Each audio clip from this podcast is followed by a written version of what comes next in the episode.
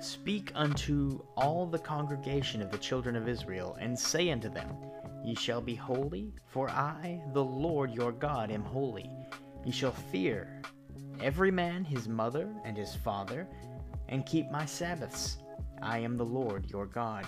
Turn ye not unto idols, nor make to yourselves molten gods.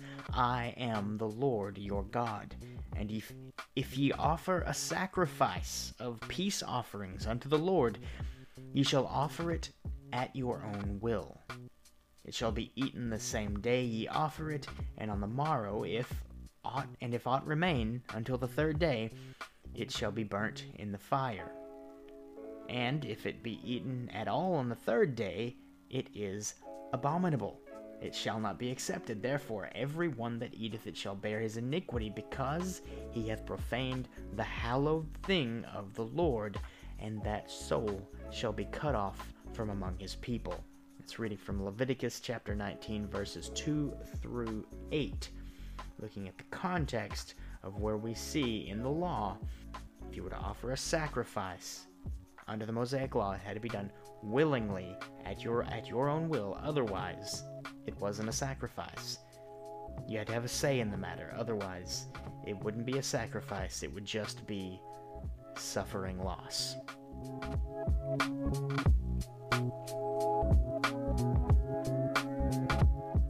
Hey everybody, welcome to the program. Thanks for tuning in. You are, of course, listening to the Average Apologetics Podcast. I'm Corey, your average apologist.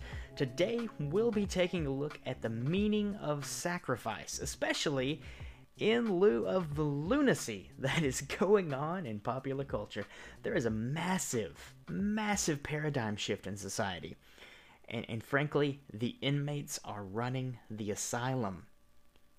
Inmates are running the asylum. And, and it look, it doesn't have anything to do with people's intellect or their their credentials. And a lot of times it's it's contrary to what publicly appears, what visibly is presented as as the intelligent uh, as as the intelligent and, and well educated individuals. No, no, it's it, it's seriously it, there. There are things that people say in the media, that people say on social media, that people in the past few weeks alone.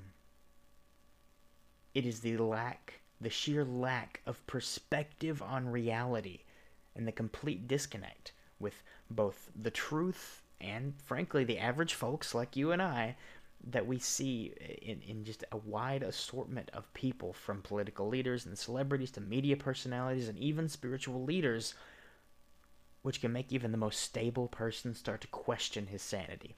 I mean just by looking at the series of events that have been taking place in the past few weeks from the riots the deceptions to the completely completely unbiased and uninfluenced trials and and no i'm, I'm not saying that uh, the derek Chauvin trial. I'm not saying that Derek Chauvin isn't guilty of any crimes, just that the trial itself, as I pointed out before, was in no way free from public influence.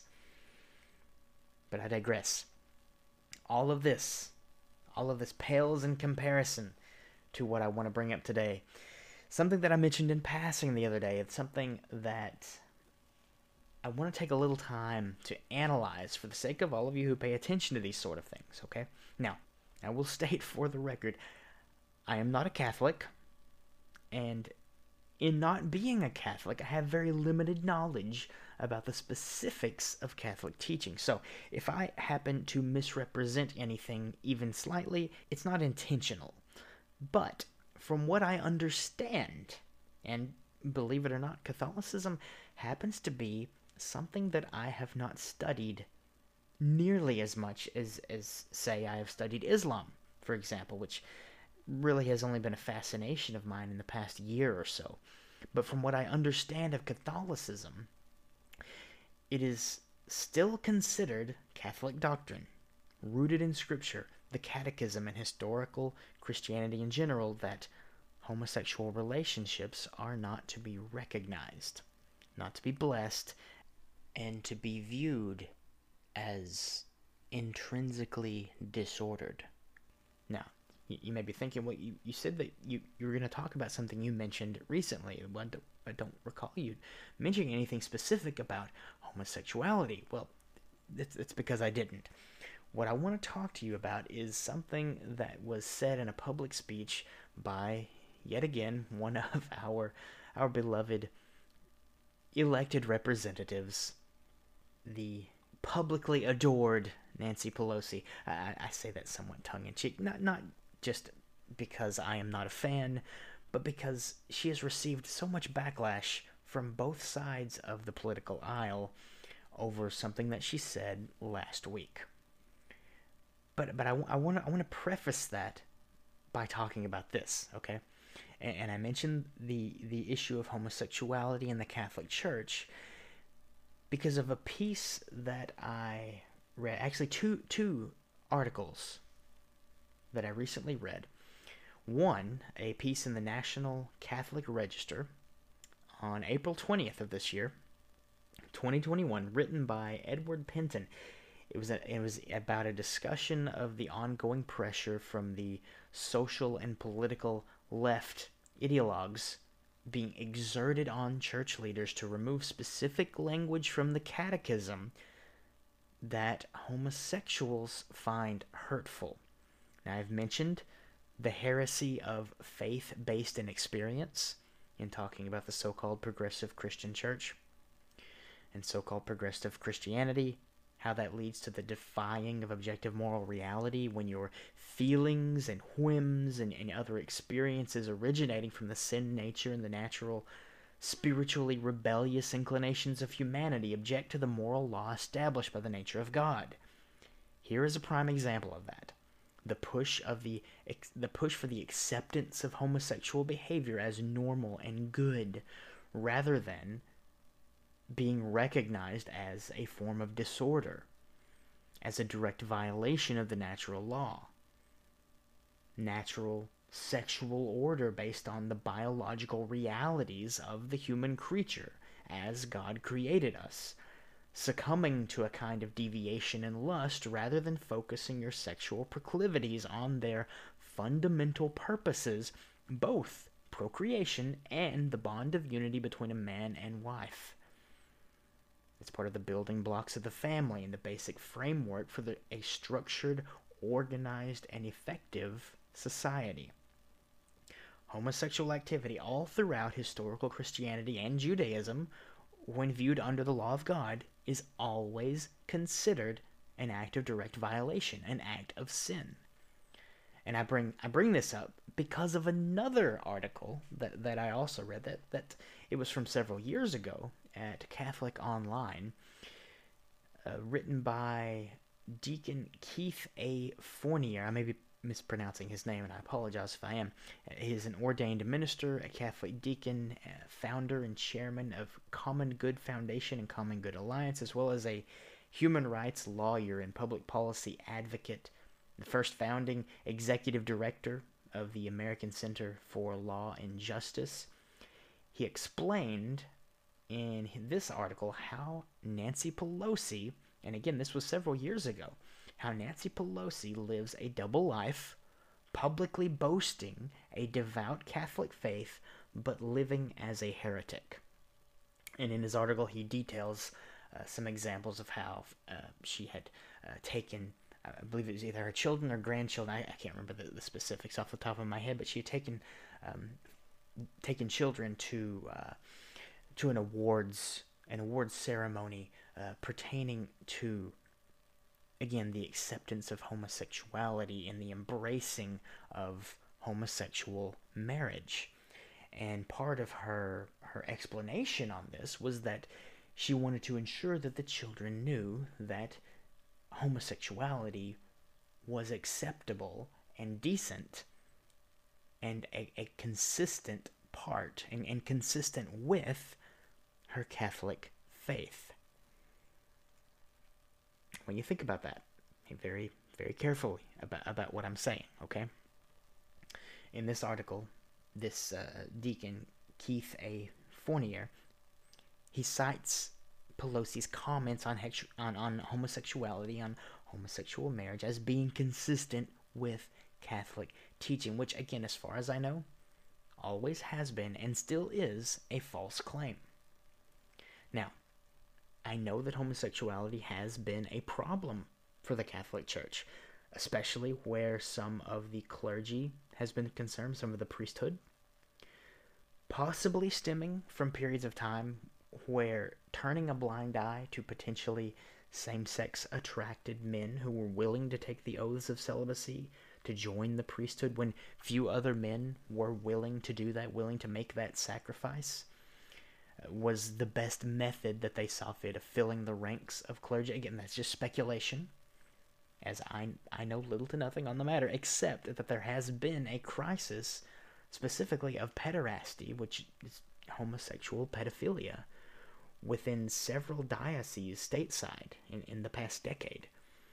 That being said, again, in my understanding of Catholicism and what little what little I know of the Catechism and of, of Catholic doctrine, these things have always been condemned. It was never sanctioned. Homosexuality in general was never sanctioned, never condoned, and never upheld by Orthodox Catholic doctrine. Now, I bring all of this up because because uh, the already blatant disregard that Representative Pelosi has shown for her professed Catholic faith. With this already blatant disregard, and while I can't speak personally on, on the level of you know one Catholic to another, the very fact that she professes a Christian belief and yet does and says the kinds of things that she does is frankly beyond disgraceful. Now, if you are a fan of Congresswoman Nancy Pelosi, and I'm assuming that, that pretty much anyone who would actually be interested in listening to this podcast probably is not. But on the off chance that you actually are, then I encourage you to do some digging. Do some digging into the kinds of non Christian, non Catholic representation we see from this sitting member of Congress and just see by your own interpretation by your own uh, research and analysis if that doesn't strike you as a little bit contradictory. Now, I personally thought that Nancy Pelosi could not disappoint me any, any further than she already does as a person of professed faith, but last week she upped the ante. She pressed further than ever before from where I'm standing because, as I mentioned before, she delivered what sounds like a prayer during a public speaking event with the National Black Caucus shortly after the verdict was announced for the Derek Chauvin trial. Now, of course, I may just be biased, but between her words and her body language, which, if you've watched the video, she glances upward to the sky as she gives thanks to George Floyd it all sounds to me to be very reminiscent of a prayer to George Floyd, something akin to the pagan ancestral prayers to the honored dead. If you haven't heard it, I want you to listen to what Nancy Pelosi has to say. So we thank God. We thank Jesus because we were praying to Him all along. Right, Johnny? We thank God. They are people of faith. They conveyed that to me on the phone, but they've conveyed it all along. So as uh, be eight weeks, according to what the judge said on the, before we know the sentencing, but that's part of the justice of it all as well. Mr. Clyburn has been a solid, study, steady force for all of us here, because this is very, this was a, a traumatic my little granddaughter, who just turned 12, she said, Why is it taking so long? Well, it didn't take that long, but we all saw it on TV. We saw it happen. And thank God the jury validated what we saw. What we saw. So, again, thank you, George Floyd, for sacrificing your life for justice, for being there to call out to your mom how, how heartbreaking was that? Call out for your mom. I can't breathe. But because of you, and because of thousands, millions of people around the world who came out for justice, your name will always be synonymous with justice. Your name synonymous with justice. We thank you, George Floyd, for your sacrifice for justice. That that is an that is a very interesting, very interesting way to to address not just to address the crowd, but to address them in the way that she was in this very prayer-like. Again, she began by addressing God. Right, so, so you know, at the very least, if if it was intended to be a prayer, she did address God, and she she referenced God and Jesus, but the focus was not on God. The focus was on George Floyd, specifically detailing his tragic death as a form of sacrifice. Now, of course, even if this speech by Nancy Pelosi isn't intended, or if you don't feel like this was a prayer directly to George Floyd, that in itself doesn't really matter for why I'm bringing this up. That part is just my interpretation of what I hear in this clip and what I what I see in the footage from the public speech. The most problematic part is this line. Thank you, George Floyd, for sacrificing your life for justice. Now, I'm sorry, but that just isn't the case. There was no sacrifice from George Floyd. It was a tragic event. It was a tragedy that a man's life was lost, but it was not, and I, I repeat, it was not a sacrifice. George Floyd did not willingly die. Sure, he willingly involved himself in a situation that ultimately led to the police being called. He willingly took copious amounts, likely even lethal amounts, of illicit drugs. He even willfully entered the physical situation of being restrained on the ground.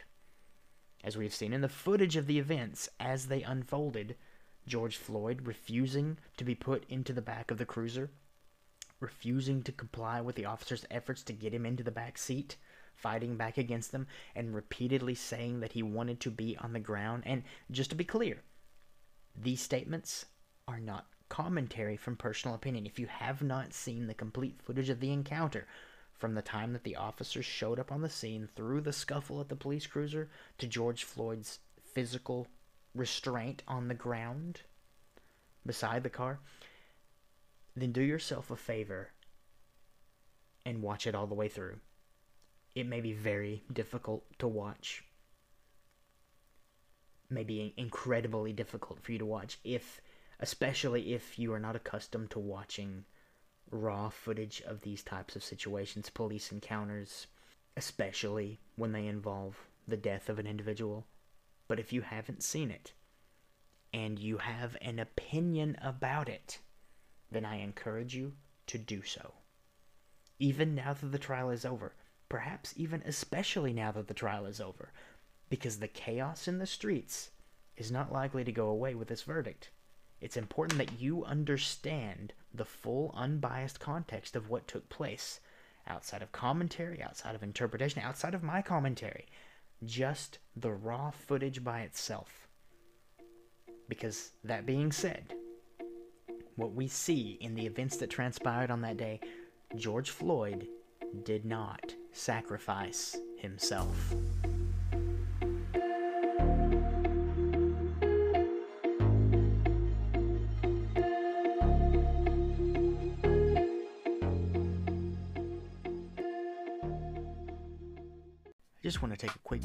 Thank all of you listeners for your support. I appreciate you tuning in and joining us here on the Average Apologetics podcast. If you are enjoying this content, I hope that you will subscribe to the podcast and share it with your friends, family, blast it on social media, let other people know. Because after all, the more people hear the podcast, the more people can potentially benefit from this content.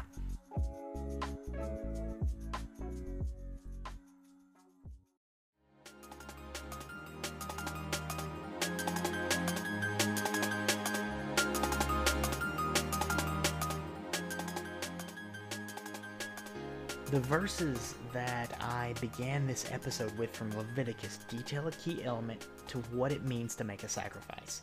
Sacrifices are a willing engagement. They are not an undesired loss. They are a purposeful action. They are not by accident or by incident. They are not perpetrated upon you unwillingly. Now, if we look and, and just look and see the the jury's verdict against Derek Chauvin, finding him guilty on I believe it was three separate charges: um, second degree unintentional murder, third degree murder, and second degree manslaughter. By finding Chauvin guilty, the jury is legally defining the death of George Floyd as unintentionally but directly perpetrated upon him by Derek Chauvin. Again, that that's not my commentary on the matter. That's not my interpretation of the facts as they were presented. That is explicitly what the jury's verdict is determining. By their consensus, that is the current legal status of George Floyd's death. And that is what the public event that was being held by the, the Congressional Black Caucus, where Nancy Pelosi gives her speech, that is why that event was taking place to give a reaction by the caucus to the guilty verdict. So, legally speaking, George Floyd did not sacrifice himself. Logically speaking, George Floyd did not sacrifice himself. He did not put himself into that position willfully.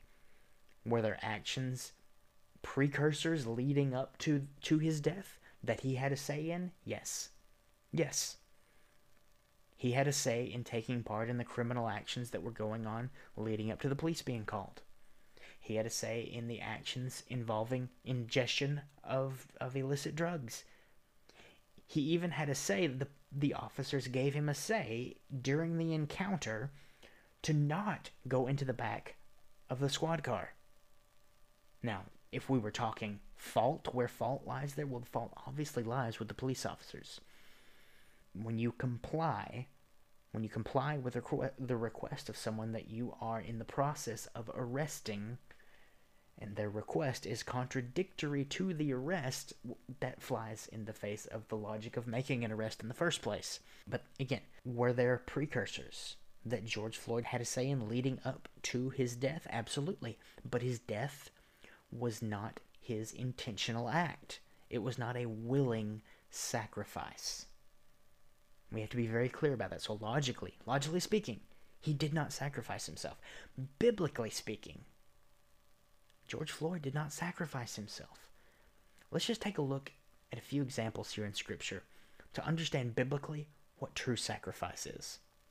In the book of Hebrews, chapter 9, starting in verse 23, it was therefore necessary that the patterns of things in the heavens should be purified with these, but the heavenly things themselves with better sacrifices than these, and that's referencing the sacrifices of, of the, the the sacrifices under the law, the blood offerings, the blood sacrifices.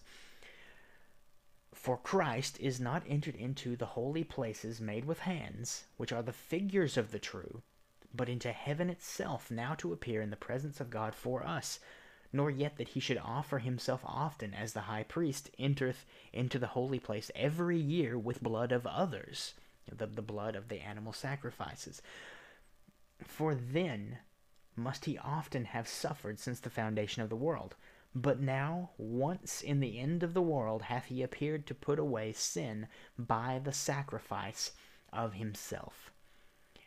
And as it is appointed unto men once to die, but after this the judgment, so Christ was once offered to bear the sins of many, and unto them that look for him shall he appear the second time without sin unto salvation. And we can look in Hebrews chapter 10, um, starting in verse 9. Then said he, Lo, I come to do thy will, O God. He taketh away the first, that he may establish the second, by the which we are sanctified through the offering of the body of Jesus Christ once for all, and every priest standeth daily ministering and offering oftentimes the same sacrifices which can never take away sins. But this man, after he had offered one sacrifice for sins forever, sat down on the right hand of God, from henceforth expecting till his enemies be made his footstool. For by one offering he hath perfected forever them that are sanctified. That's true sacrifice. That is true sacrifice, the perfect sacrifice, for an explicit purpose, biblically speaking, the ultimate sacrifice to cover sin. That is the purpose of Jesus' sacrifice on the cross. A sacrifice that we could never make, that we could never fulfill, that we didn't have the, the capacity to make. And then, as far as our individual sacrifices as believers, well, the, the Apostle Paul in the book of Romans, chapter 12 and verse 1 writes, I beseech you, therefore, brethren, by the mercies of God, that you present your bodies a living sacrifice, wholly acceptable unto God, which is your reasonable service.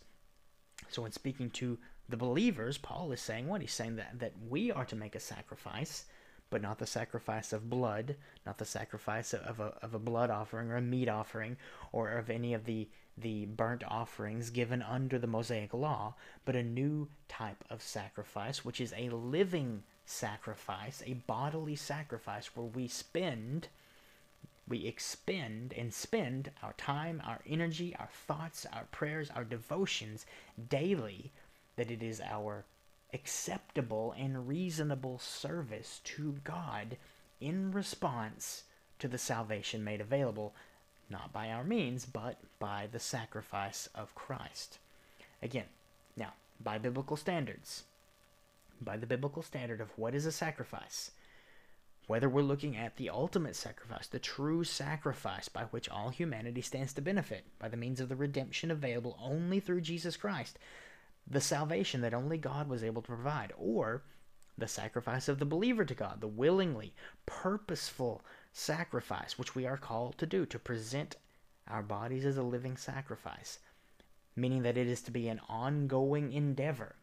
Regardless of, of which way we're, we're looking at it from a biblical perspective, there is no reason to assume that George Floyd's death in any way is representative of a form of sacrifice. It's a tragedy. It was a loss of life. It was entirely unnecessary. But it was not a sacrifice. So, why is this important? That's because of what we saw in Hebrews, because of what we see in the gospel. Jesus' sacrifice on the cross, willingly laying down his life on our behalf.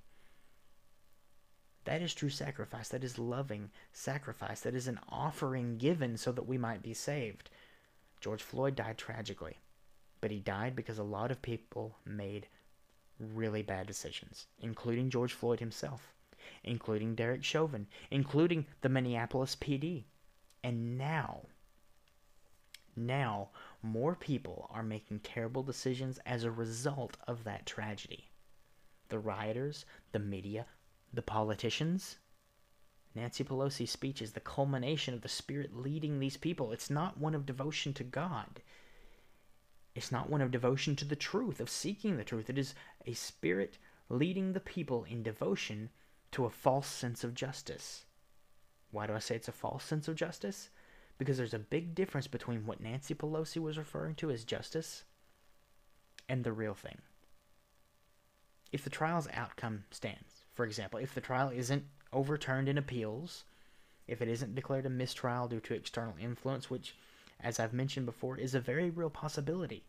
Because even if the jury made an accurate, objective determination, even if the verdict is good, even if it stands, even if you have a mistrial and you have to take another jury and go to trial with a sequestered jury and go through the whole process again, and you had the same outcome, there was no way for this trial to be legitimately a fair trial because the jurors could not make an unbiased verdict. They could not reach an unbiased verdict. They could not reach a verdict that was entirely unaffected by the media, by the riots, by the public speeches, by the general public sentiment, by the air of unease and the fear of what might happen to them depending on the verdict they gave. So, even if they would have came to the same conclusion and even if the verdict even if the verdict stands, even if the trial stands as is, the justice spoken of by Nancy Pelosi, by other figures, like the protesters, the rioters, is not the same as true justice. If the verdict stands, that represents legal justice. That is a form of justice. Legal justice will have been served. But right or wrong, that is not the same justice as what Nancy Pelosi is speaking of. The process, sure, the process will have played out, justice will have been established, But what people are pushing, chaos, are searching for, it isn't justice, but transformation. Political agency aside, I want you to think about this. If they are seeking transformation, and they are looking for transformation through societal change, are they looking in the right place? Is the transformation that they seek going to improve the quality of their lives? Even if it brings temporal peace, which personally I, I don't believe that it will. I believe the transformation that they are seeking in the way that they are going about it, it it's kind of hard to create peace through riots. More than likely, it will stir more and more chaos. That's what that's what this type of spirit does to those who follow it. But even if it brought a temporal peace, would it bring eternal peace? You see, there was a sacrifice that brought about true transformation. True transformation that delivered peace, comfort, and hope. Jesus' death, burial, and resurrection brought about the greatest transformation of all. And yes, it began with a true, willing sacrifice. The only one to truly lay down his life for us not so that we would be condemned, not so that it might be in the name of justice, but just the opposite, so that we would escape justice. Nancy Pelosi calls George Floyd representative of justice. And in a sense, I can actually agree with that point because under true justice, under the justice of the righteousness of God, we are all condemned. Under true justice, we are all facing certain death. Nobody is getting out of this world alive. That's a fact. And even though it's a tragedy that George Floyd died in the way that he did, his death in the middle of a police encounter after living a life filled with turmoil, with chaos, is exactly what you'd expect. I don't know about you, but I don't want justice. I don't want true justice. Now, do I want justice under the law? Sure. I fully support justice under the law, where the law of the land is established to preserve order and dispel chaos. I certainly uphold justice under the law.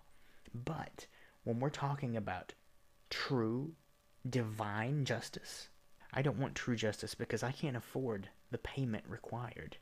Only Jesus could afford that. And because he's posted bail for us all, I'm keen to take him up on that. Now, for George Floyd and his family, I hope that George Floyd, for his sake, was a true believer. I believe in Nancy Pelosi's speech, she mentioned their, the, the faith of, of him and his family. I hope that is true. I hope that he was a true believer who had just slipped up, who was backslidden, slipped up in a really bad way with terrible consequences for his life. For his family, I pray that they believe God. I pray that they have faith in Jesus. And that they don't want true justice for anyone, but mercy. I don't know if Nancy Pelosi is a true believer. I have my doubts, just like I have my doubts about a lot of public figures who proclaim faith in God, but do and say things elsewhere that puts that profession into question. But I can say this. If you think that George Floyd's death was a sacrifice in the name of justice, you should study the life and death of the man known as Jesus of Nazareth, who was the sacrifice in the name of mercy. Well, that's all for today, folks. I hope that you all put mercy above justice devotion to God above devotion to your personal ideas and perceptions. And if you find yourself thinking that you're making a big sacrifice in your life, giving something up, doing without something, or suffering the consequences of one decision or another, just consider the sacrifice that Jesus made on the cross of Calvary.